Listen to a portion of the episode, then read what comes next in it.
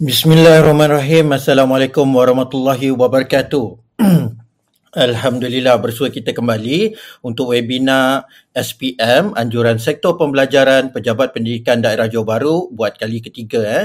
Kalau minggu lepas kita ada bahasa Melayu, eh. untuk dua minggu yang lepas kita ada subjek bahasa Melayu.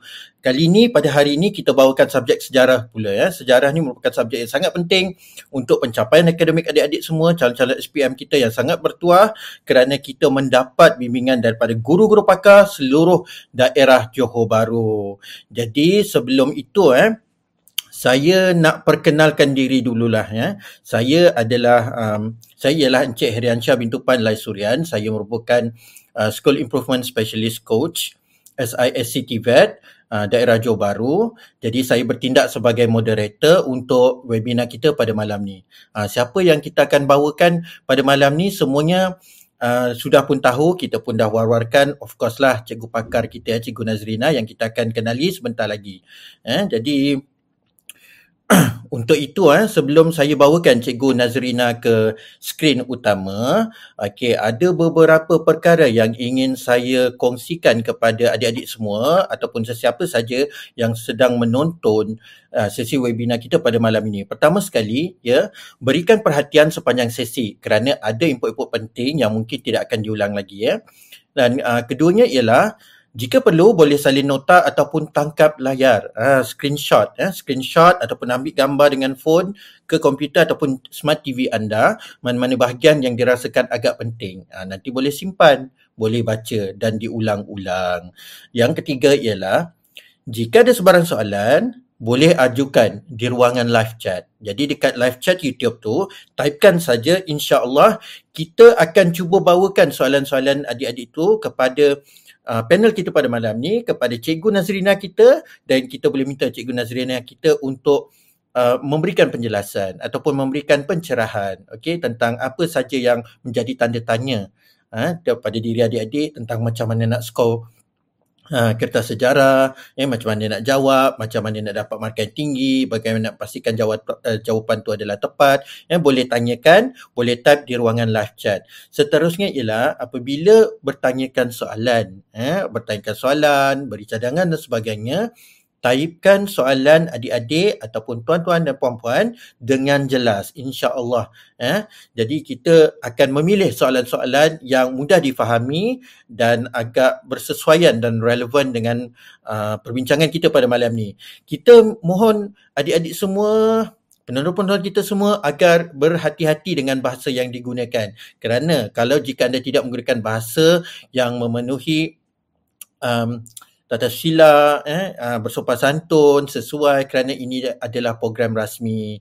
Jadi kita ada orang luar yang mungkin akan uh, mengikuti rancangan kita pada malam ni. Jadi kita nak pastikanlah bahawa kita warga Johor Bahru ni sangat, you know, uh, sangat high uh, etiksnya, dan uh, sesiapa saja anda walaupun bukan saja dari daerah Johor Bahru, di seluruh Malaysia, mari kita amalkan budaya bersopan santun. Siapa-siapa yang menggunakan bahasa yang uh, tidak bersesuaian, tidak kena, eh, kita akan kenakan time out ataupun kita block terus. Uh, kita tak nak berlaku nanti adik tak boleh tanyakan soalan-soalan penting. Bukan selalu kita boleh ber, dapat uh, bimbingan daripada Cikgu Nazrina secara live.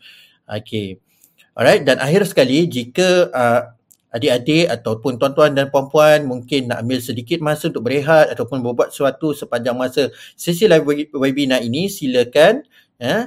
Dan uh, sebenarnya rancangan kita ataupun webinar kita pada malam ini sebenarnya ada ulangan. Jadi selepas saja habis sesi live ini, boleh kembali ke alamat YouTube yang sama untuk melihat siaran rakaman. Bahan-bahan webinar juga disediakan. Sekarang nak tanya ni, ya? Adik-adik semua yang mengikuti program kita pada malam ini, adakah anda bersedia dengan bahan-bahan untuk perbincangan kita pada malam ni? Sebab sebelum ni sudah diedarkan bahan P D F yang boleh dijadikan rujukan. Jadi pastikan adik-adik sudah bersedia ataupun cuba cari dekat mesej. Eh, mesej kumpulan uh, uh, sekolah dan sebagainya, eh, ataupun guru-guru yang cikgu-cikgu anda berikan. Cemak semula, boleh gunakan bahan itu sebagai panduan. Okey, jadi tanpa melengahkan masa, kita bawakan Cikgu Nazrina. Okey, kita bawakan Cikgu Nazrina ke layar utama. Assalamualaikum, Cikgu. Waalaikumsalam warahmatullahi wabarakatuh. Apa khabar, Syed? Sihat Alhamdulillah. Ah, Cikgu Nazrina bukan calon-calon orang ya. Tengoklah dia punya uh, setup tu ya. Saya tengok wah, siap ada mic yang besar macam tu ya. Saya pun tak ada mic macam tu. Eh? Jadi Cikgu Nazrina, um, apa perkembangan terbaru ni? Macam mana dengan situasi P D P R? Situasi P D P R Alhamdulillah, anak-anak murid semuanya bagus. Masuk kelas, hmm. uh, masuk kelas lah. Uh, adalah segelintir yang ada uh, masalah peranti, masalah apa itu semua sudah diatasi. Uh, oleh kaunselor hmm. sekolah dan sebagainya. Okey, Alhamdulillah, seronok kita mendengarnya. Kita nak aura positif pada malam ni dan berharap agar murid-murid semua berikan perhatian, buat yang terbaik untuk S P M dua ribu dua puluh satu. Jadi Cikgu Nazrina, sebelum kita teruskan sebenarnya, saya uh, ingin mengajak um, semua yang menonton webinar malam ni untuk kita bersama-sama mengucapkan tahniah kepada Perdana Menteri kita yang terbaru. Hari ni adalah hari yang bersejarah. So ingat, Ingat uh, apa ni, saya tak pasti adakah hari ini dikira pertabalan rasmi. Kita anggap berita rasmi dululah, berita rasmi. Jadi ingat berita rasmi, ingat webinar sejarah S P M Daerah Johor Bahru. Uh, jadi tanya kepada Yang Amat Berhormat Datuk Seri Ismail Sabri bin Yaakob, Perdana Menteri Malaysia yang kesembilan. Jadi Alhamdulillah, kita doakan banyak-banyak ya Cikgu Nazrina dan juga semua penonton pada malam ni uh, akan bertambah baiklah situasi di Malaysia ini. Uh, kita sama-sama berdoa dan teruskan berusaha menjaga penjarakan dan uh, semoga COVID ni diangkat dari bumi Allah. Uh, jadi insyaAllah. Eh. Insya so, hmm, okay. Dan hari ini juga bersejarah, bersejarah sebab kita ada webinar S P M Sejarah kali pertama dianjurkan oleh P P D Johor Bahru. Okay, tanpa melengahkan masa, saya ingin serahkanlah uh, sesi kita ni kepada Cikgu uh, Nazrina. Cikgu Nazrina sudah bersedia? Uh, ya, yes, saya sudah bersedia. Okey, teruskan Cikgu Nazrina. Okey, uh, Bismillahirrahmanirrahim. Rabbi syrahli sadri wa yassirli amri wahlul 'uqdatam min lisani yafqahu qawli. Allahumma aftah alaina hikmataka wa ishrah alaina min khazaini rahmatika ya arhamar rahimin. Saya doakan semua anak-anak yang masuk Uh, mengikuti pembelajaran kita pada malam ini diberi kefahaman ilmu uh, untuk mata pelajaran sejarah kertas dua. Assalamualaikum warahmatullahi wabarakatuh dan salam sejahtera. Selamat malam saya ucapkan kepada semua. Terlebih dahulu saya ucapkan ribuan terima kasih kepada Pejabat Pendidikan Daerah Johor Bahru kerana memberi peluang kepada saya untuk berkongsi kaedah pengajaran dan pembelajaran kertas dua bagi mata pelajaran sejarah S P M dua ribu dua puluh satu. Uh, sebelum saya memulakan, saya perkenalkan diri. Saya Cikgu Nazrina Binti Abdul Ghani dari S M K Dato Jaafar. Pada malam ini, untuk pengetahuan umum, pengajaran saya adalah berkisar tentang kertas dua dan asas untuk menjawab uh, soalan kebat. Saya khususkan pembelajaran ini kepada pelajar yang masih lemah ataupun yang masih berada di tahap sederhana di dalam menjawab persoalan kebat. Seringkali uh, di sekolah, Uh, acap kali kita mendengar bahawa anak didik kita uh, tidak mahir menjawab soalan kebat. Jadi uh, pengajaran dan pembelajaran pada malam ini uh, saya khususkan untuk anak-anak yang sering menghadapi masalah di dalam menjawab persoalan kebat. Okey, untuk tidak melengahkan masa, uh, mari kita mulakan. Okey, baik. Um, Okey, panduan kertas sejarah kertas dua, seribu dua ratus empat puluh sembilan palang dua. Kena ingat ya kod ni, ni kod sejarah kita. Okey, baik. Sejarah kertas dua terbahagi kepada dua bahagian. Iaitu bahagian A, bahagian B. Ni cikgu refresh balik. Sebab memang ada anak didik kita tak ingat ada berapa paper, ada berapa bahagian. Bahagian A dan bahagian B. Bahagian A ialah struktur masa yang diperuntukkan satu jam. Ada empat soalan dan anak-anak wajib jawab semua. Satu soalan, sepuluh markah. Empat soalan, empat puluh markah. Dan bahagian B adalah esei. Masa diperuntukkan adalah satu jam, tiga puluh minit. Ada lima soalan pilihan, jawab tiga yang paling kita mahir, yang paling kita rasa boleh buat. Dan markah diperuntukkan adalah enam puluh markah. Satu soalan dua puluh markah. Tiga soalan tiga puluh markah. Asal tiga soalan enam puluh markah, minta maaf. Okey, baik. Jumlah keseluruhan adalah seratus markah. Tahun ini adalah tahun pertama K S S M dan tidak ada lagi kertas tiga. Jadi kamu semua kena kena fokus kepada kertas dua dan kertas satu, kertas dua ni sebab menulis, okey, dan tak ada lagi kertas tiga, it's open book test tu, dia tak membantu kamu lagi. Okey, baik. Kemudian kertas dua bahagian A, yakni struktur, ada dua soalan daripada tingkatan empat, ada dua soalan daripada tingkatan lima. Pecahan soalan mungkin A B, mungkin A B C, mungkin A B C D, mungkin A B C D E. Okey, tengok pada pecahan. Okey, terdiri daripada fakta dan kebat. Of course ada kebat, of course ada fakta. Dan aras aras yang ditanya adalah, adalah pengetahuan, pemahaman, aplikasi, analisis, menilai dan menjana idea. Okey, bagi kertas esei bahagian B, dua atau tiga soalan daripada tingkatan empat, dua atau tiga soalan daripada tingkatan lima. Okay. Soalan berkisar mesti fakta dan kebat. Pecahan soalan mungkin A B C, mungkin A B, C satu, C dua. Aras yang ditanya adalah pengetahuan, pemahaman, aplikasi, analisis, menilai dan menjana idea. Okey, baik. Seterusnya, panduan menjawab bahagian struktur dan bahagian esei. Ini bukan kebat lagi ya. Ni baru ni baru uh, fakta. Ni baru soalan esei. Bahagian struktur esei pendek dan juga bahagian esei tak tak terbabit lagi dengan soalan kebat. Soalan kebat cikgu akan terang kemudian nanti. Okey, baik. Teknik menjawab soalan kertas dua adalah langkah satu, anak-anak mesti gariskan kata kunci. Gariskan kehendak soalan. Gariskan kehendak soalan. Okey, gariskan kehendak soalan, bina ayat yang lengkap. Nanti cikgu ajar bagaimana nak bina ayat yang lengkap. Mesti ada huraian yang merangkumi fakta, merangkumi huraian-huraian, huraian lanjutan, contoh jika ada, dan dan pelajar. Paling utama sekali ialah penanda wacana yang melengkapkan ayat kita. Okay. Oleh itu, seterusnya, maka, oleh hal demikian, kesannya, disusuli dengan contohnya. Dan jangan buat point. Jangan buat point. Uh, jangan buat point. Jangan buat dash. Jangan buat star. Jangan buat number. Uh, ini tak boleh. Okey. Baik. Seterusnya, anak-anak yang lemah dan sederhana, jangan bimbang. Uh, ini yang paling cikgu cikgu tekankan sekali. Jangan bimbang. Sering kali kita dengar anak murid kata, cikgu saya tak tak pandai nak letak huraian, tak pandai nak letak, saya ingat fakta saja, saya tak ingat pun huraian, tak ada pun contoh. Nuri, kalau awak ada fakta bagi, kalau awak ada huraian bagi, kalau awak ada contoh bagi, sangat boleh. Ha, mulakan ayat dengan lengkap, mulakan ayat dengan lengkap, kalau ada bagi, bagi. Ha, kalau kalau ingat fakta tulis, kalau ada huraian tulis, kalau ada contoh tulis. Tapi macam mana dengan yang tak ada?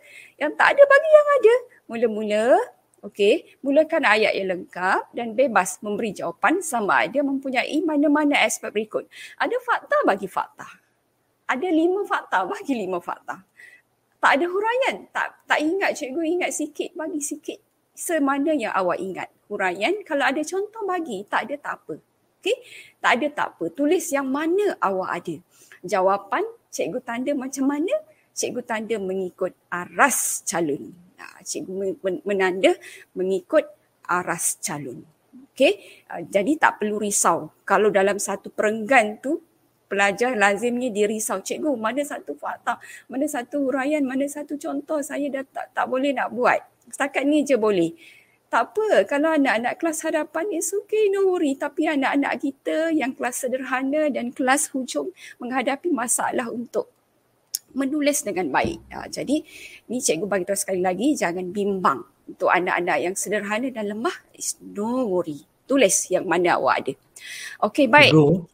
Ya, saya. Ha, kita ada satu soalan kat sini. Dia tanya, daripada Liu Shikai, dia tanya, kalau letakkan kesan sekali tu, ada dapat markah tak? Ada markah, nanti cikgu akan terangkan Liu, ada lagi huraian ke belakang, nanti kalau kalau dia dengar sampai habis dia akan faham seterusnya. Okey. Okey, okay, baik. Kemudian cuba perhatikan soalan ini. Terangkan ciri sebuah negara berdaulat dari aspek pemerintahan. Terangkan, it means dia kena terangkan. Okey. Baik, tengok calon jawab. Apa kesilapan calon ini? Apa kesilapan calon ini cuba lihat dia betul semua, sepatutnya enam markah. Okay? Sepatutnya enam markah. Kesilapan calon ini dia dapat semua half mark. Why? Kenapa half mark? Tengok dia buat point. Dia buat point. Okay? Sedangkan soalan tak ada, tak ada pun buat point kat tepi ni, tak ada. Uh, ini struktur tapi dia esei pendek. Uh, ingatkan diri kita kalau cikgu mengajar, cikgu tegas sikitlah kalau anak murid cikgu buat point, cikgu memang suruh buat pembetulan banyak kali untuk ingatkan. Jangan buat point ya anak-anak. Okey, jadi kesilapan kat situ rugi half mark hilang. Okey, half mark hilang, nampak ni semuanya semuanya uh, dapat setengah markah, setengah markah, setengah markah. Jadi jangan lakukan. Ataupun ataupun dia dah jawab molek. Dia betul. Dah jawab dalam bentuk esei pendek. Tapi apakah yang dilakukan? Apakah kesilapan calon ini?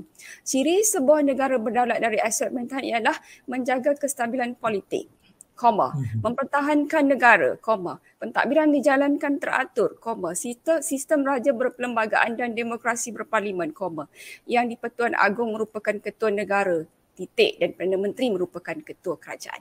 Walaupun ayat dia dah esei pendek, tapi dia dia tetap dapat half mark. Why? Kerana tengok cikgu buat tanda biru-biru-biru ni, maksudnya tiada penanda wacana. Tiada penanda wacana, lazimnya cikgu terima jawapan ini daripada anak-anak murid cikgu. Lagilah kamu semua calon-calon S P M, calon-calon S P M yang tahun lepas tak bersekolah, sekolah kat rumah, asas yang masih rendah. Asas menulis esei itu masih rendah. Jadi cikgu masih terima uh, jawapan sebegini di bulan Ogos. Uh, kita nak tuju S P M ni tapi kita masih ada lompang-lompang yang kita buat salah. Ismin tiada penanda wacana. Menjadikan ayat tidak bersambung dan tidak lengkap. Uh, ini satu, satu, satu, satu habit anak murid kita suka buat. So anak-anak jangan buat uh, begini. Dan kita lihat pula calon yang ketiga, apa kesilapan calon ini dapat half mark juga ialah kesilapan dia ialah menomborkan. Dia pandai-pandai pergi buat nombor pula dekat ruang soalan struktur tu, dia buat nombor macam ni, nampak kemas kononnya. Ni adalah salah. Salah salah cikgu terpaksa bagi half mark. Walaupun betul semua. Jadi buat point jangan buat, numbering jangan buat, penanda wacana kena ada. Uh, uh, mestilah, mestilah, uh, mestilah uh, bagaimana awak menjawab esei bahasa Melayu, begitulah menjawab dia. Mesti lengkap, uh, mesti lengkap. Dan kemudian inilah jawapan yang bagus. Ciri sebuah negara berdaulat dari aspek pemerintahan ialah menjaga kestabilan politik, titik. Uh, selain itu, uh, itu adalah penanda wacana. Selain itu juga berfungsi untuk mempertahankan negara dan dengan ini, dengan ini menyambung ayat, pentadbiran dijalankan secara teratur, titik. Selain itu terdapat sistem raja berperlembagaan dan demokrasi berparlimen di mana yang di-Pertuan Agong merupakan ketua negara dan Perdana Menteri merupakan ketua kerajaan. Ayat dia lengkap. Uh, lengkap macam ni lah anak-anak buat semua. Nanti lepas ni, lepas dengar cikgu punya ni, for the next latihan, uh, jangan ulang lagi kesalahan kita. Okay, baik. Baiklah pelajar. Perhatikan soalan ini. Jelaskan sejarah penggubalan perlembagaan negara kita antara tahun lapan belas tujuh puluh tujuh hingga sembilan belas tujuh puluh lima. Okay, kita lihat. Lihat eh, cikgu nak tunjuk. Ini calon yang bagus. Dia ada fakta, dia ada huraian, dia ada contoh dalam setiap jawapan dia. Dia ada fakta, dia ada huraian, kemudian dia ada contoh. Dia still dapat enam markah. Okay. Tapi bagaimana pula dengan calon ni? Dia cuma ada fakta dan dia cuma ada huraian. Tapi dia still dapat enam markah. Sebab tu cikgu kata jangan risau untuk soalan, untuk soalan, untuk soalan uh, esei dan struktur bagi fakta. Kalau ada fakta, bagi fakta. Kalau ada huraian, bagi. Kalau tak ada contoh, no worry, jangan risau. Ha, ni cikgu-cikgu letak sekali lagi slide ni. Jangan risau untuk anak-anak yang tak ingat huraian banyak, tak ingat fakta banyak. It's okay. Just tulis apa saja yang awak nak tulis. Cikgu baca dan cikgu tanda. Okay? Tapi berbeza dengan kebat. Berbeza dengan kebat. Okay. Apa yang berbezanya? Okay, now ialah lihat, lihat uh, kebat. Bila teknik menjawab kemat, okey. Uh, kemat, okey. Apakah perkara yang kena ada? Ialah fakta isi-isi utama yang awak nak hurai. Lepas tu awak perlu ada huraian, huraian isi lanjutan kerana bagi seterusnya oleh itu. Oleh hal demikian agar untuk demi di samping itu ini adalah penanda wacana untuk menyambung huraian daripada isi pertama. Kalau bagus lagi boleh bagi huraian lanjutan. Okey. Kemudian disusuli dengan contoh. Kemudian di akhir soalan jawapan kebat itu mestilah ada inference ataupun perkataan yang menunjukkan inference. Okey, kesannya, kesimpulannya, maka. Cikgu, kalau tak ada contoh tak apa kan Haris? Ya. Aris, Aris, kalau kalau soalan fakta tak ada contoh tak apa Riz. Riz jawab je yang ada, yang yang Riz ingat. Tak ada masalah. Tapi kalau soalan kebat, kalau kata uh, Aris tak ada contoh, tak ada markah lah untuk contoh. Eh, tak ada markah. Tapi cikgu akan tanda. Setakat yang boleh buat. Uh, jangan kata bila tengok soalan tu, walai, uh, tak tahulah fakta, uh, tak tahulah nak hurai, contoh pun tak pandai bagi. Tapi lepas tu tak nak tulis. Uh, jangan tulis. Tulis, cikgu akan baca. Okey? Baiklah. Now, kita tengok, uh, kita tengok... Uh, cikgu, penanda wacana memang perlu ada ke? Ya, Danish, perlu. Wajib. Ha, wajib tau. Bukan sunat. Bukan sunat. Bukan makruh. Wajib. Kena tulis. Eh, Danish? Okey. Baik. Kemudian, cikgu, kalau semua isi saja boleh ke? Boleh. Ha, boleh. Okey, baik. Kemudian, perhatikan soalan ini. Sistem demokrasi berparlimen harus dipertahankan. Ulaskan. Ha, ini soalan kebat. Okey, kenapa demokrasi berparlimen harus dipertahankan? Ulasan saya, sistem demokrasi berparlimen perlu dipertahankan kerana ia mampu menstabilkan politik negara. Satu, ismin isi utama. Kerana, bila ada kerana itu penanda wacana ialah penyambung ayat kepada huraian lanjutan, rakyat boleh memilih pemimpin yang berwibawa untuk mentadbir. Sebab tu kena pertahankan. Sudah dapat dua. Amalan ini membuatkan rakyat berpuas hati terhadap pemimpin. Huraian lanjutan. Kalau ada, bagi. Kalau tak ada, sudah setakat itu. Okey, contohnya, ia dapat dilihat melalui amalan pilihan raya. Kita boleh pilih yang mana kita suka. Ismin dia bagi contoh. Kesimpulannya, ya. Okey, ada satu soalan ni dia tanya, cikgu, inference memang dapat markah? Ada inference? Ya, ha. Dapat markah, dapat markah anak, dapat markah. Kena tulis tau, kena tulis. Okey, kesimpulannya, amalan pemerintahan ini mampu memperkukuhkan hubungan antara pemimpin dan rakyat dan menjamin keamanan. Buat ayat hujung-hujung, nak nak menutupkan ayat, tak payah fikir perkataan lain. Kesannya, dah tamat. Maka, ataupun ataupun uh, kesimpulannya itu dah menunjukkan awak menunjukkan awak inference menunjukkan awak inference daripada apa yang awak uh, yang awak um, bincangkan dalam jawapan.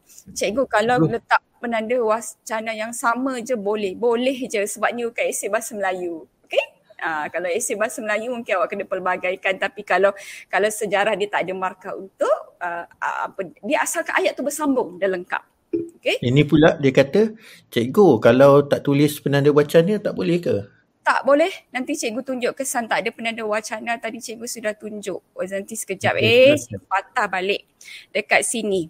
Uh, tak ada penanda wacana, apa akan berlaku pada pada pada jawapan awak? Mana tadi cikgu punya slide? Um, uh, sekejap. Hmm. Oh, sekejap eh. Pelajar. Okey, uh, sekejap siap. Okey, tadi ada pelajar tanya, ni, ini kesan bagi anak-anak yang tak buat penanda wacana. Dia tulis penuh, dia dah, dia dah tulis penuh tapi tetap dapat half mark. Why? Sebab ayat dia tak bersambung. Uh, Okey. Uh, kalau tak ada inference buang markah ke? Tak ada inference dia tak ada markah lah. Nanti bila bila bila waktu cikgu menanda dia memang ada bahagian markah untuk inference, ada markah untuk contoh, ada markah untuk huraian ada. Jadi kita jangan jangan apa jangan skip. Uh, jangan skip. Cikgu tunjuk lagi satu kali slide ni kena ada ya. Fakta fakta ismi isi utama, lepas tu huraian. Lepas tu kalau ada huraian lanjutan lebih bagus bagi. Kemudian kalau ada contoh bagi dan kalau ada inference bagi. Kena ada inference. Kesimpulannya menamatkan ayat itu. Inference tu apa cikgu? Kesimpulannya. Ayat akhir. ayat akhir yang yang men, me, me, menegaskan uh, okey apa yang ya. awak sedang sedang hurai. Ha, daripada Daniel pula tanyakan kalau empat markah tu adakah dua isi dua huraian tu boleh dapat empat markah? Boleh. Uh, hmm. Boleh, uh, boleh. Uh, okey, boleh. Okey, baik. Cikgu teruskan. Cikgu teruskan uh, lagi. Hmm, okey. Bagaimanakah, okey, bagaimanakah konflik bersenjata di antara pemimpin negara dunia boleh diselesaikan? Okey, bagaimanakah? Okey. And then cikgu, kalau awak dah ada bahan, mesti awak dapat bahan cikgu ni. Cikgu guna, cikgu cikgu ni banyak mengajar kelas sederhana dan kelas hujung. Jadi cikgu faham sangat anak-anak murid kelas hujung. Cikgu ni nak memujuk tulis, nak memujuk buat, nak memujuk faham. Jadi cikgu rincikan yang ringkas untuk meringankan kepala. Kalau cikgu bagi banyak pun tak boleh buat. So cikgu harap dengan yang sikit ni insya-Allah boleh ringankan fikiran, boleh boleh buat. Okey. Cikgu bagi kalau dah lekat bahan mesti ada. Okey, tiga B, tiga A, tiga M, tiga P. Semua ingat tiga tiga tiga. tiga B tu apa? Bertanggungjawab, bertoleransi, berpandangan jauh. tiga A tu apa? Adil, amanah, akur. M tu apa? Hormat, menghargai, mempertahankan. P, patuh, prihatin, penyayang. Nanti cikgu ajar macam mana cara nak guna. Okey, baik. Lihat uh, lihat jawapan ini. Konflik bersenjata dapat diselesaikan dengan cara semua pemimpin dunia harus bertanggungjawab. Ya, konflik bersenjata, asyik bergaduh, asyik nak perang kan, mesti macam mana, macam mana nak selesai? Mesti bertanggungjawab menyelesaikan setiap masalah melalui rundingan. B, bertanggungjawab. Hal ini kerana, hal ini kerana cikgu garis isim penanda wacana untuk untuk memberi huraian. huraian.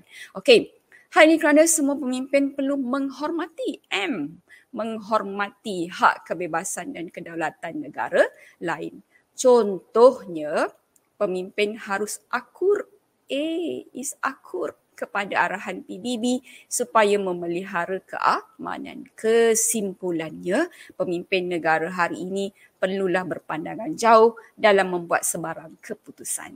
Ini cara nak guna dia, kita boleh ambil nilai-nilai itu. Tak naklah nilai banyak-banyak. Cikgu dah, cikgu tahu semua guru-guru menghadapi masalah yang sama bila mengajar anak-anak yang anak-anak kelas hujung yang kita nak bantu lulus. Okey, baik. Apakah yang perlu kita elakkan?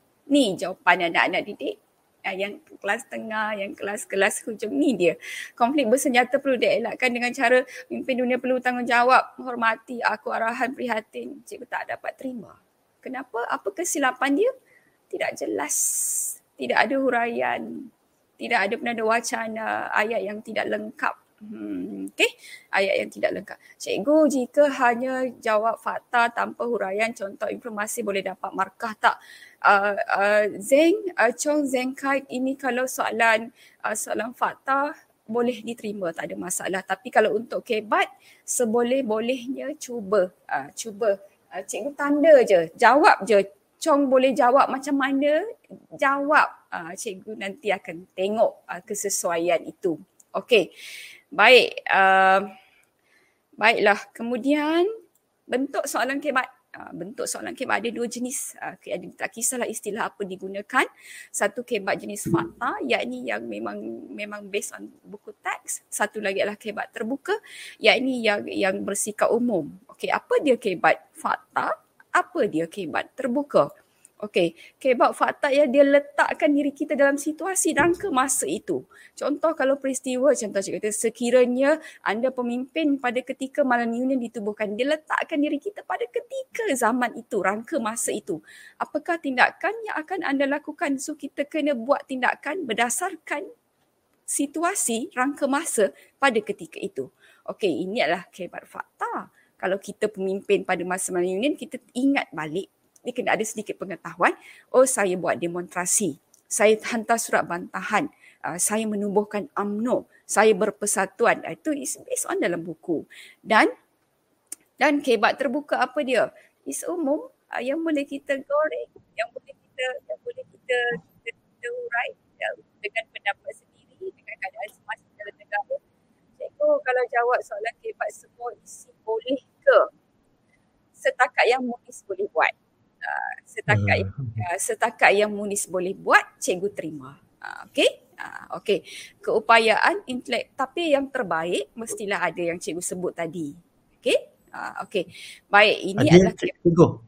Uh, ada, ada dia nak tanya ni, kalau misalnya dalam dalam apa fakta atau penghuraian lah dalam uh, penjawab tu, kalau nama pertubuhan atau persatuan ditulis dengan singkatan boleh diterima ke? Ya, boleh diterima. Uh, tidak ada masalah. Okey, tidak ada masalah. Hmm. Boleh diterima. Okey, baik. Uh, uh, cikgu teruskan. Okey, kebab fakta macam mana calon boleh mengaitkan jawapan dengan fakta, huraian dan contoh berdasarkan buku teks. Kalau ingat, uh, kalau ingat dalam buku teks apa dia, sebab dia fakta, dia adalah peristiwa pada masa itu, dia letakkan diri kita pada masa itu. Dan kalau tak ingat apa yang patut kita buat, kita boleh jana idea kita sendiri asalkan munasabah. Okay. Asalkan munasabah. Bagi kebab terbuka, iaitu kita boleh jana idea mengaitkan jawapan dengan isu semasa, berita terkini, pengetahuan am berkaitan peristiwa dalam negara ni bebas. Ha, ni bebas. Okey, baik. Now, cikgu nak tunjuk jenis-jenis soalan kebab. Jenis-jenis soalan kebab yang anak murid cikgu tak boleh jawab. Uh, yang rasa susah sangat tu. Okey, baik, hari ni cikgu cikgu bedah konsep sekejap lagi. Kalau soalan ni dia nak apa? Kalau soalan ni dia nak apa? Okey, baik. So, jenis-jenis soalan kebab dia ada bagaimana, dia ada sejauh mana, dia ada manfaat, dia ada kepentingan, dia tak ada soalan pun ada, dia sekadar penyataan saja. Tapi tiba-tiba suruh ulaskan. Kan? Pertanian adalah perniagaan, titik, ulaskan. Dasar luar Malaysia memacu kemajuan negara, titik, ulaskan. Dia tak ada soalan, dia tak ada mengapa, tak ada apakah, tak ada jelaskan pun. Anak murid cikgu masih tak faham soalan tu nak apa. Okey, baik. Baik, kemudian bila jumpa soalan macam ni, soalan bagaimana, soalan sejauh mana, soalan ulaskan, soalan kepentingan, manfaat, semua soalan tu minta penjelasan. Okey, minta penjelasan. Okey, mesti bagi huraian, fakta, mesti hurai, mesti contoh, mesti inference. Tadi ada tanya cikgu, cikgu kalau saya tak ada semua tu macam mana? Buat setakat yang mampu. Buat setakat yang mampu. Tulis. Uh, esei mesti mahu bagi perenggan ke? Uh, Yong, kalau panjang sangat tulisan Yong tu, Yong buat perenggan. Ha, kalau panjang sangat buat perenggan. Buat bagi kemas, buat bagi pemeriksa senang hati. Lihat jawapan Yong. Okey, tak ada masalah untuk perenggan. Kalau rasa pendek saja tak payah. Kalau rasa sampai panjang buatlah. Okey. Okey, baik. Baiklah. Kemudian tulis jawapan lebih. Tak ada markah, cikgu potong. Ni cikgu nak pesan. Ni cikgu, cikgu nak pesan satu. Bila buat jawapan, lepas tu rasa tak yakin. Rasa tak yakin salah ni, rasa salah. Lepas tu pergi cancel, ambil ruler, just uh, uh, cancelkan dia, lepas tu buat kat bawah. Uh, cikgu nasihatkan tak payah buat macam tu. Tak payah buat macam tu. Kalau salah tak apa, tinggal je kat atas tu, sambung kat bawah. Nanti pemeriksa akan tengok dua-dua, mana yang betul dia tanda. Sekejap lagi balik rumah, kan, mulalah duk bincang dengan kawan-kawan. Kau tulis apa? Ah? Aku tulis ni, aku tulis ni. Alah, aku dah cancel. Sebenarnya betul. Hmm, jadi macam murung, tak nak masuk ke subjek seterusnya tu, dia murung seorang-seorang pasal dia dah cancel. Jadi cikgu nasihatkan anak murid cikgu, cikgu selalu pesan, kalau salah, kalau rasa salah tak payah padam. Tak payah gariskan, tak payah cancelkan dengan peris, tulis saja kat bawah. Nanti pemeriksa dia baca daripada atas sampai bawah. Pemeriksa mesti baca, dia tak boleh tak baca. Jadi kita okay. Rasa selamat. Hmm. Yang ni pula cikgu dia tanya, kalau ada soalan kebab tu, okay, katakan saya bagi empat fakta je, tak ada uraian pun. Dapat ke empat markah? Uh, Keempat markah tu mesti ada lengkap fakta, huraian apa semua baru satu markah ke macam mana? Okey, baik. Melihat kepada keperluan pemarkahan pada ketika itu. Uh, hmm. Sekiranya uh, sekiranya pemarkahan pada ketika itu kata terima, maka kita terima. Kalau pemarkahan pada ketika itu dia mahu ada fakta, dia mahu ada huraian, dia mahu ada contoh, dia mahu ada inference, maka akan merugikan. Uh, dia akan okay, merugikan. Baik. Tapi lihat kepada keperluan, lihat kepada uh, apa arahan yang diterima oleh pemeriksa. Uh, kalau kata terima, kita terima. Uh, kalau kata dia kata uh, tak boleh, calon kena tulis ini-ini, maka kita kena akurlah. Uh, begitu. Tapi cikgu bagi tahu yang selamat, mesti ada isi utama, mesti ada huraian, mesti ada mesti ada contoh, mesti ada inference. Dia macam ni tau, anak-anak nak selamat kat bawah tu, nak tamat je ayat tulis je. Kesimpulannya ialah, nak selamatkan, nak selamatkan diri kita. Eh, tak, kalau rasa eh, tak adalah inference, tulis je. Kesannya ialah sambung ayat. dia senang je macam tu. Uh, jadi kita jangan rasa, Cik, uh, cikgu apakah maksud sejauh mana? Yuvan, sekejap lagi cikgu akan explain sejauh mana tu nak apa dia, apa ni, uh, bagaimana tu, macam mana nanti cikgu. Ada ada slide seterusnya ya, Yuvan? Okey, baik. Baik, asas menjawab kebat kertas dua. Okey. Jawapan mesti lengkap, cikgu kata, terdiri daripada fakta, huraian, contoh, beserta nilai dan kesan. Kalau ada, kalau tak ada sangat nak macam mana kan, ha, tulis juga, ha, tulis juga, ha, jangan tak tulis, ha, tulis juga. Okey, baik. Kemudian mestilah relevan dan munasabah. Keluarkan semua idea walaupun awak berasa idea awak tak hebat, rasa macam, macam pelik je aku tulis ni. Tulis tak apa, hebat ke tak hebat ke, tulis, janji tulis. Jawab seperti karangan bahasa Melayu. Jawab macam esei bahasa Melayu. Macam mana cikgu bahasa Melayu ajar buat ayat, macam tulah uh, mulakan ayat dalam kebat sejarah. Okey, jangan tinggal kebat, ia akan menjejaskan markah awak. Kebat saja hampir-hampir enam puluh peratus dalam soalan exam. Kalau tinggal akan menjejaskan. Kaitkan jawapan dengan persekitaran semasa, isu terkini, hal negara dan kehidupan. Jangan memikirkan idea itu salah. Tulis jawapan sebanyak yang mungkin. Ha, ni yang cikgu cakap tadi. Tulis yang sebanyak yang mungkin. Kalau salah jangan padam. Dia kata kalau salah jangan padam. Sambung je kat bawah. Cikgu, inference tu apa? Inference tu kesan. At least, okey. Cikgu, kalau soalannya markah, tulis lapan isi, kira markah tak? lapan markah, kalau, kalau lapan markah, lapan isi. Itu kalau soalan, soalan fakta, ya. Uh, ya. Okey. Baik, kemudian keluarkan idea dan cuba letakkan dalam dalam situasi yang ditanya. Jangan tinggal jawapan kosong. Okey, soalan adalah merentasi pengetahuan luar yang berkaitan dengan sejarah. Okey, baik. Ni ni adalah ni adalah summary markah. Nak jawab kena tengok markah. Markah ada berapa? Markah ada enam, bagilah tujuh. Markah ada berapa? Markah nak empat, bagi lima hingga enam. Pasal apa? Kita kena selesa. Kalau kita ada salah di atas, ada jawapan lagi di bawah. Kebat. Uh, ke, kebat kat bawah, uh, sorry, uh, is, uh, backup, backup kepada jawapan tadi. Jangan kata, jangan dia minta empat, bagi kita ngam-ngam empat sekejap lagi. Uh, sekejap lagi sama. Contoh, contoh eh, yang suka pelajar buat sama. Hmm, negara kita akan jadi aman, aman, harmoni, tak ada peperangan. Dia sama, isi sama. Ha, jadi dia akan kurangkan markah. Jadi lebihkan. Cikgu. Ya. Okey, uh, dia tanya, cikgu kebat tu kalau bagi empat markah, kena tulis empat, empat markah, uh, empat isi betul-betul tepat ke, atau apa, katakan kita tulis lebih, lima atau enam. Katakan kita tak sure, kita letak enam lah contohnya. Adakah diorang boleh memilih empat yang terbaik atau macam mana? Pemeriksa akan tanda kesemuanya dan memberi markah maksimum. Uh, kalau da, kalau hmm. contoh, uh, kalau Sobat contoh markah, lah. uh, markah dia empat. Lepas tu, lepas tu Yog, uh, Yogen tulis sampai enam. Cikgu cikgu tanda sampai enam tu, tapi Yogen dah dapat maksimum empat. Uh, okay? So maknanya lebih baik lebih lah. Lebih baik lebih. Okey, okay. Baik. Kemudian, kemudian, uh, okay, sekejap. Okey, kemudian pembuka penutup, ah, tak payah fikir. Ah, kita bukan esei bahasa Melayu, nak ada pembuka, nak ada penutup, no worry, tak payah. Okey, baik. Tahun, tak ingat tahun, tak ada masalah, tak ada markah untuk tahun. Okey, tak ada markah untuk tahun. Silap lah tulis tahun, dah murung kan. Kawan dia tulis tahun lain, dia tulis tahun lain. No, tahun tak ada markah, tak ingat. Tak ingat, salah pun tak ada masalah. Singkatan kata boleh. Macam tadilah P K M, uh, apa dia ni, P N I. Uh, dia boleh singkat kata. Okey. Uh, tapi kalau singkat kata bahasa WeChat awak, cikgu tak boleh. Tak boleh diterima. Okey. Okey, baik. Kemudian buat perenggan. Kalau dah panjang sangat, awak tulis banyak untuk memudahkan pemeriksa. Pemeriksa tak penat mata membaca, buat perenggan. Okey, contoh ada bagi, tak ada sudah. Uh, janji tulis, jangan tinggal. Okey. Rancang jawapan. Ya, kena rancang jawapan. Kemudian laras bahasa. Mesti ada penanda wacana, bina ayat yang lengkap. Dan kemudian ejaan salah. Cikgu, saya eja salah. Soekarno eja salah je. Nama dia S O E. Saya eja Soekarno. Bunyi tak? Bunyi tak Soekarno? Bunyi kan? Ah, tak ada masalah, betul. Asalkan bunyi.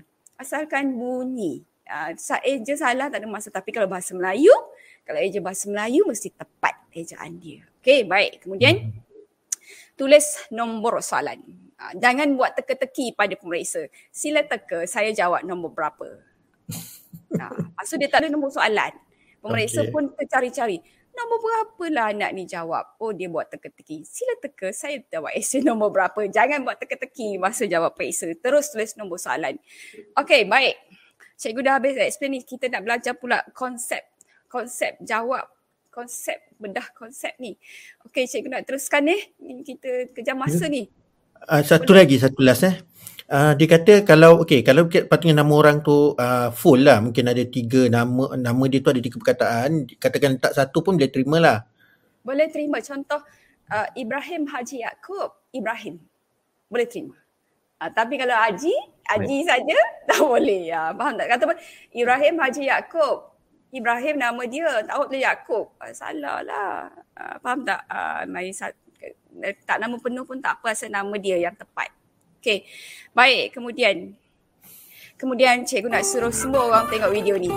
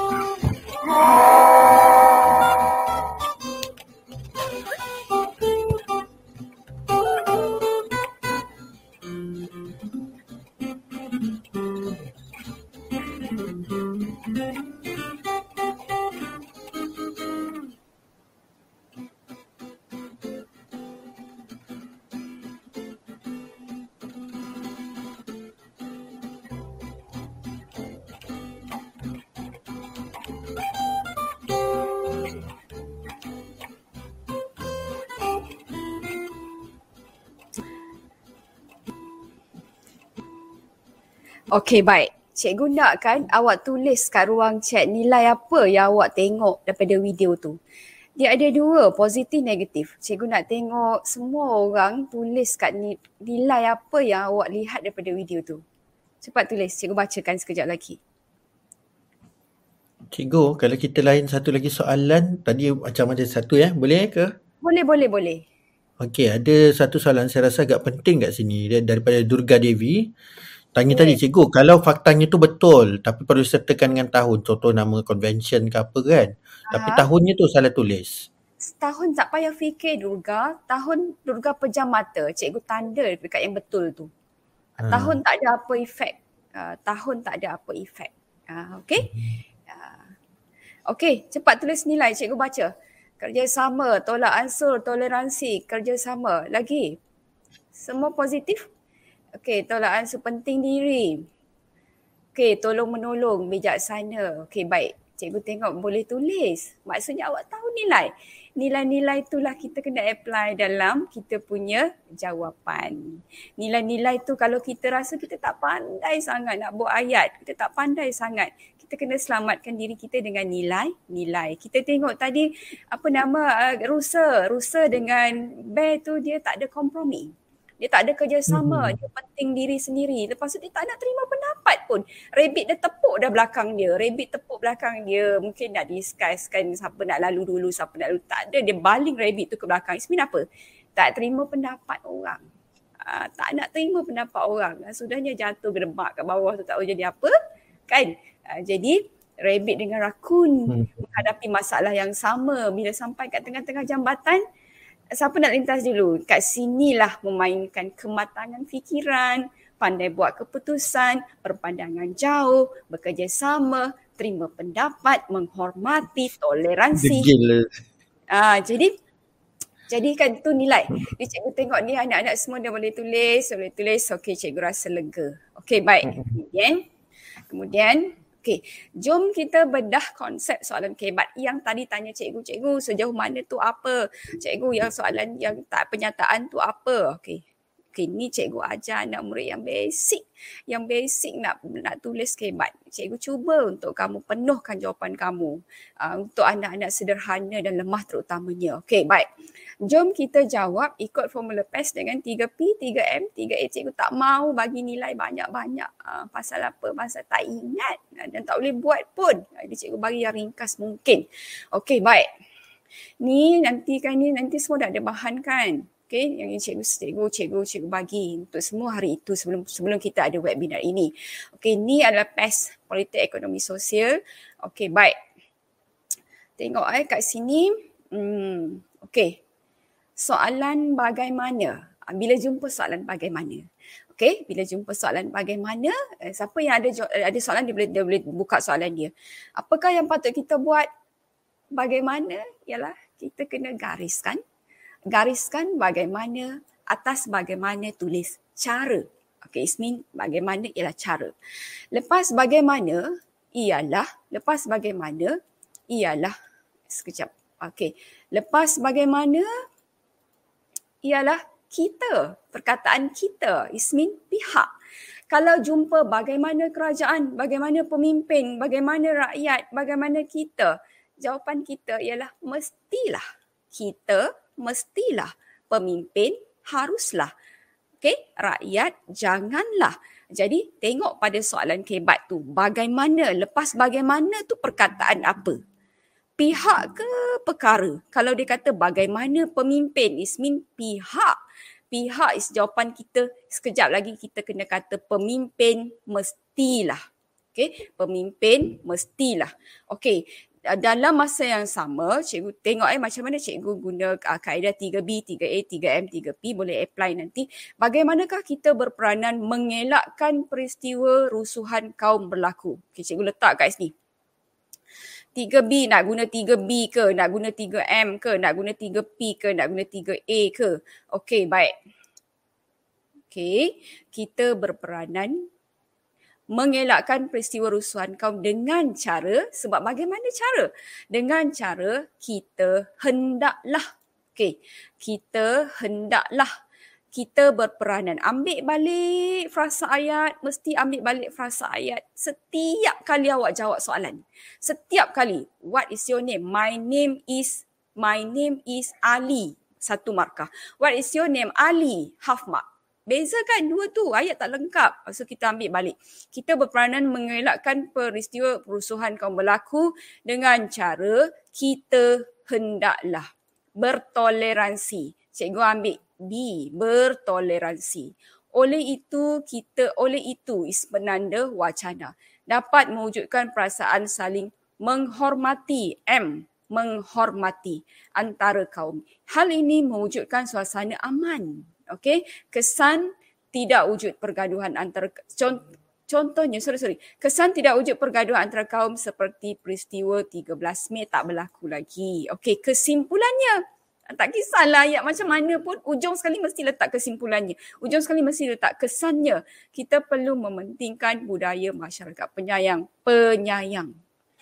Okey, dalam kalangan masyarakat, jadi tak berlakulah rusuhan kaum. Okey, ingat eh bagaimana ada dua jenis, bagaimana tengok perkataan, lepas bagaimana apa dia?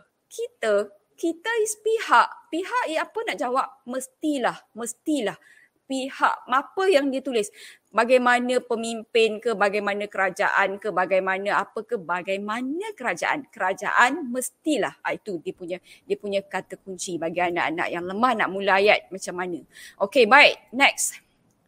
Tengok bagaimana lagi. Tapi bukan pihak. Is pendidikan. Okey. Bagaimana cikgu kata apa? Is cara. Okey, atas bagaimana apa cara.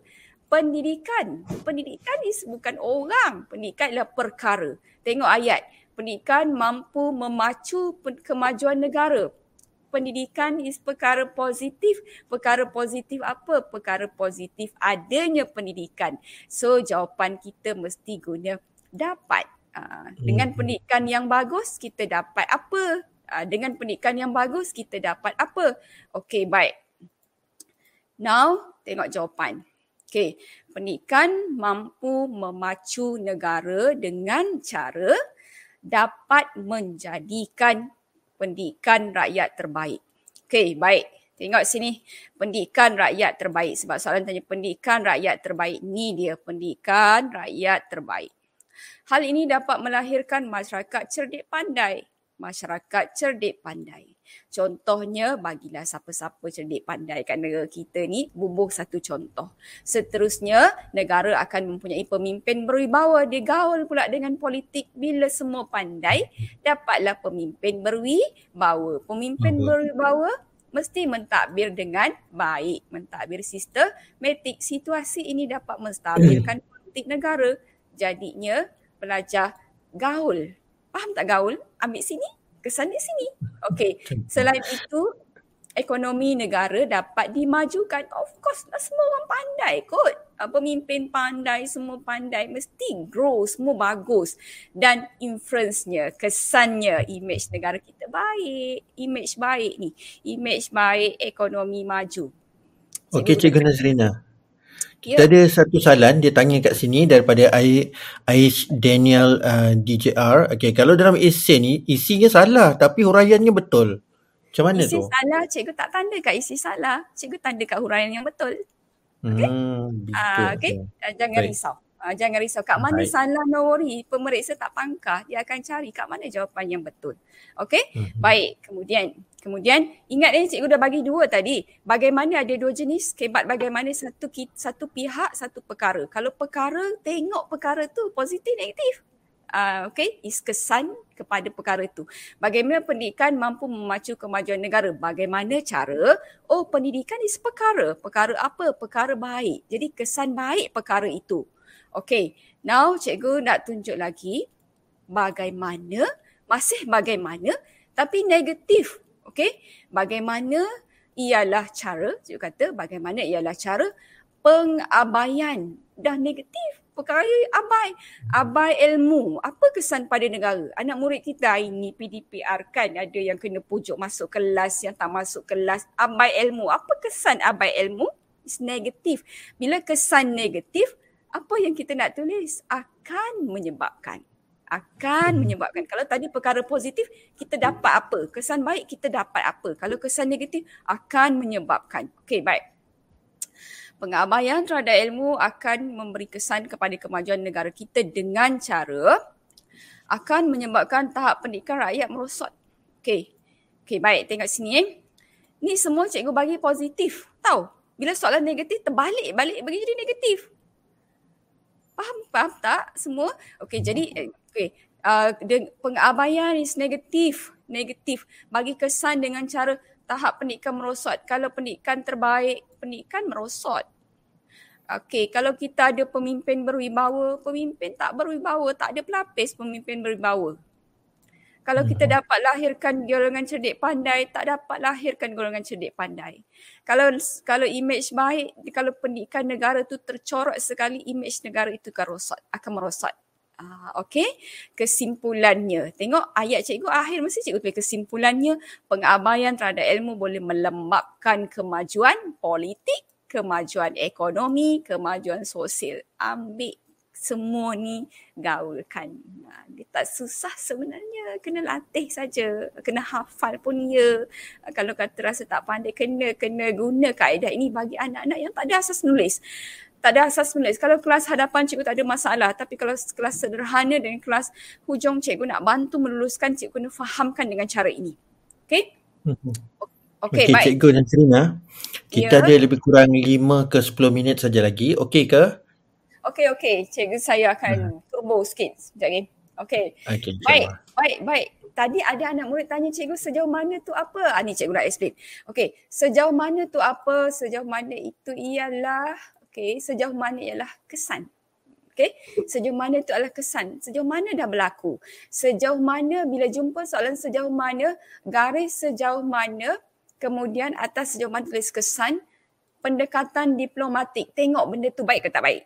Ha, kalau perkara baik, is kesan baik. Dapat hubungan diplomatik, macam mana dengan pendekatan diplomatik boleh menangani permusuhan negara, permusuhan Malaysia dan Indonesia.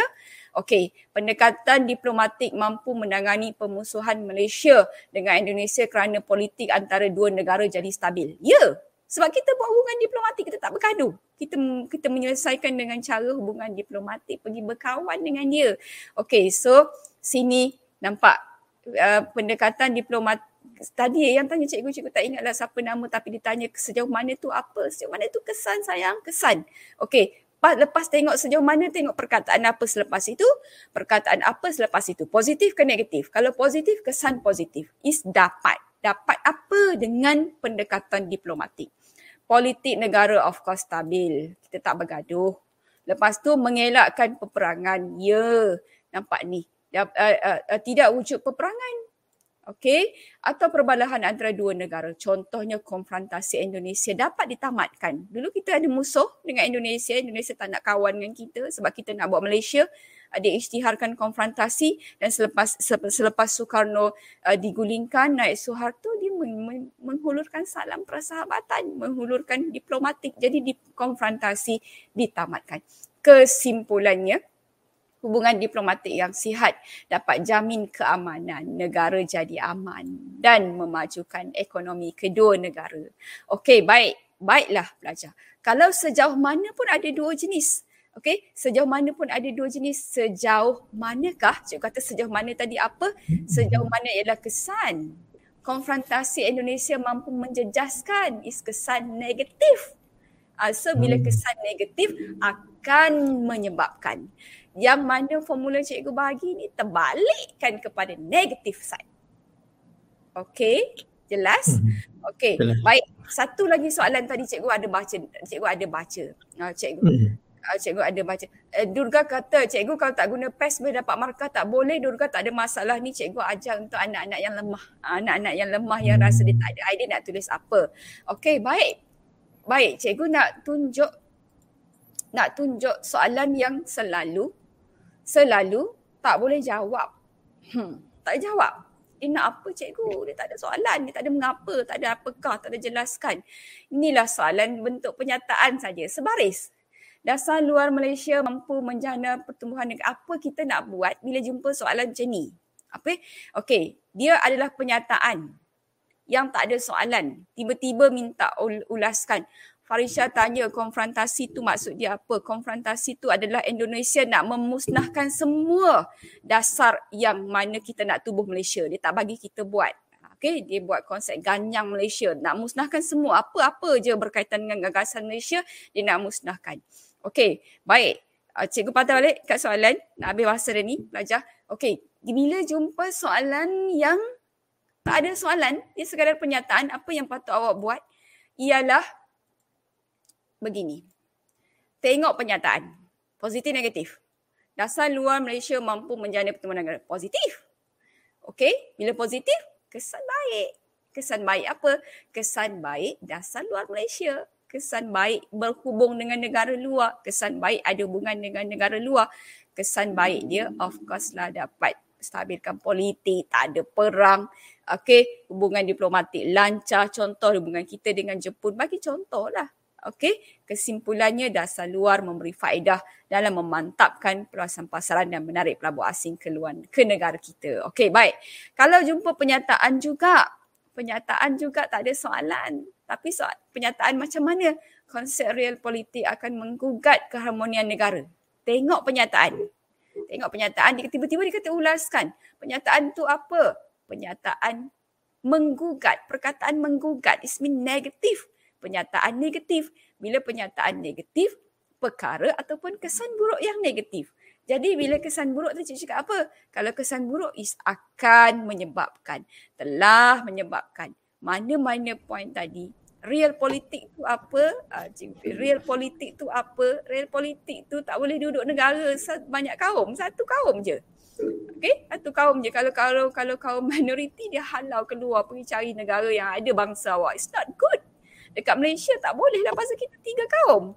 Kan? Tapi kalau cikgu saya tak ingat real politik tu apa, tapi tahu tak benda ni negatif? Bila negatif, jawapan dia negatif. Okey, bila negatif jawapan dia negatif. Okey, baik. Ha, cikgu dah habis terang kat situ. Ngam-ngam pukul sepuluh. Okey, cikgu.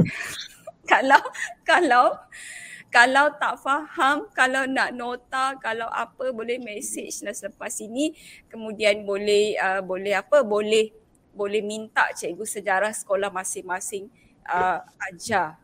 Okey, cikgu ajar ni memang khas uh, cikgu ajar ni memang khas untuk anak-anak sederhana dengan lemah yang tak boleh tulis, yang tak reti tulis. Okey.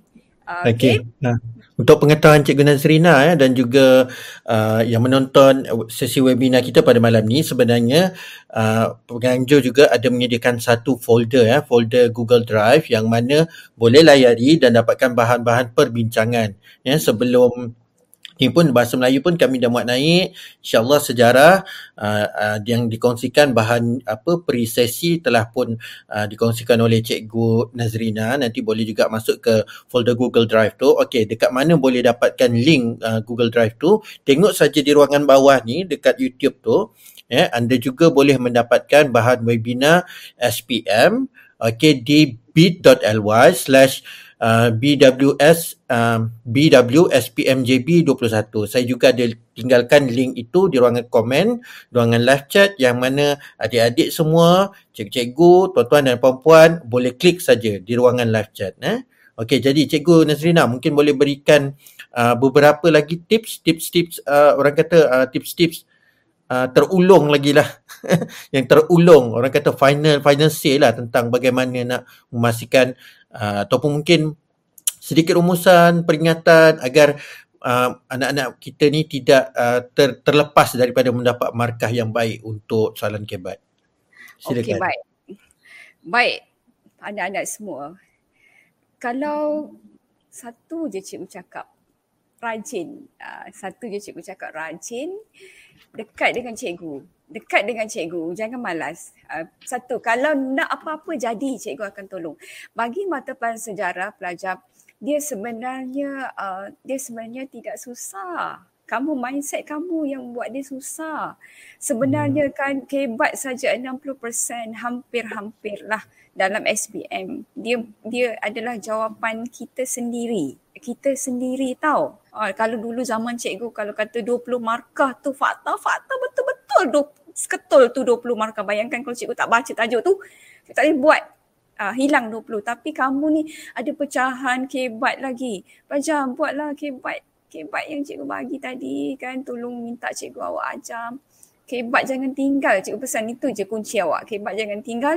And then lepas itu, um, uh, kalau rasa tak boleh sangat, hafal kata kunci tu. Hafal kata kunci tu untuk memudahkan awak. Kalau ada idea sendiri tak ada masalah. Bila tak ada idea tu nak top up dengan apa? Nak cukupkan markah tu. Seboleh-bolehnya jangan tinggal kosong. Okey, kamu semua kamu semua akan lulus dengan cemerlang. Lulus dengan cemerlang. Ha, itu je okay. cikgu, cikgu cikgu cikgu bagi bagi tahu. Kalau ikut step. Ha, kalau orang yang dengar cakap ni kalau ikut step boleh buat. Baik, so itulah pesanan terakhir daripada cikgu Cikgu Nazrina. Okey, ingat-ingat ya adik-adik semua, ikut step. Okey, rapat-rapatkan diri dengan cikgu anda agar anda lebih mudah nak bertanya dan cikgu lebih rasa selesa nak berkongsi dengan anda. Anda pun tak lupa ya, sebab kita ni jarang lupa apa orang penting dalam hidup kita ni bila bercakap kan. Jadi kita lebih memberikan perhatian. Okey, jadi daripada kita uh, daripada sektor pembelajaran Pejabat Pendidikan Daerah Johor Bahru, rasanya sangat-sangat-sangat uh, gembira lah. Gembira lah. Uh, nampak gayanya daripada ruangan komen tu, kita boleh baca lah betapa anak-anak kita ni dapat belajar sesuatu yang sangat-sangat baik. Tidak rugi mereka stay daripada jam sembilan hingga jam sepuluh malam ini. Eh. Jadi terima kasih banyak-banyak Cikgu Nazrina. Eh. Okey, Cikgu Nazrina. Alright, sebentar. Yes. Eh. Okey, jadi uh, kami daripada Sektor Pembelajaran Pejabat Pendidikan Daerah Johor Bahru ingin mengucapkan uh, terima kasih pada Cikgu Nazrina kerana sudi uh, memenuhi jemputan eh, untuk berkongsi tips-tips penting, terutamanya yang dikongsikan pada malam ini iaitu soalan-soalan kebal. Jadi insyaAllah uh, majulah uh, S P M Sejarah untuk murid-murid daerah Johor Bahru. Jadi terima kasih Cikgu Nazrina. Okey, uh, sebelum kita mengundurkan diri ya Cikgu, uh, sebelum kita tamatkan sesi ini, rasanya beri, bolehlah agaknya kita berikan sedikit lambaian eh, kepada murid kita. Okey. Okey, selamat malam semua. Terima kasih. Jangan lupa dapatkan bahan, semak balik. Boleh hubungi Cikgu Nazrina. Kalau tak ingat Cikgu Nazrina ni uh, mengajar dekat mana, beliau mengajar dekat S M K Dato Jaafar. Dato Jaafar. Ya, ya, betul. Okey, bye. Selamat malam bye. semua. Selamat malam semua.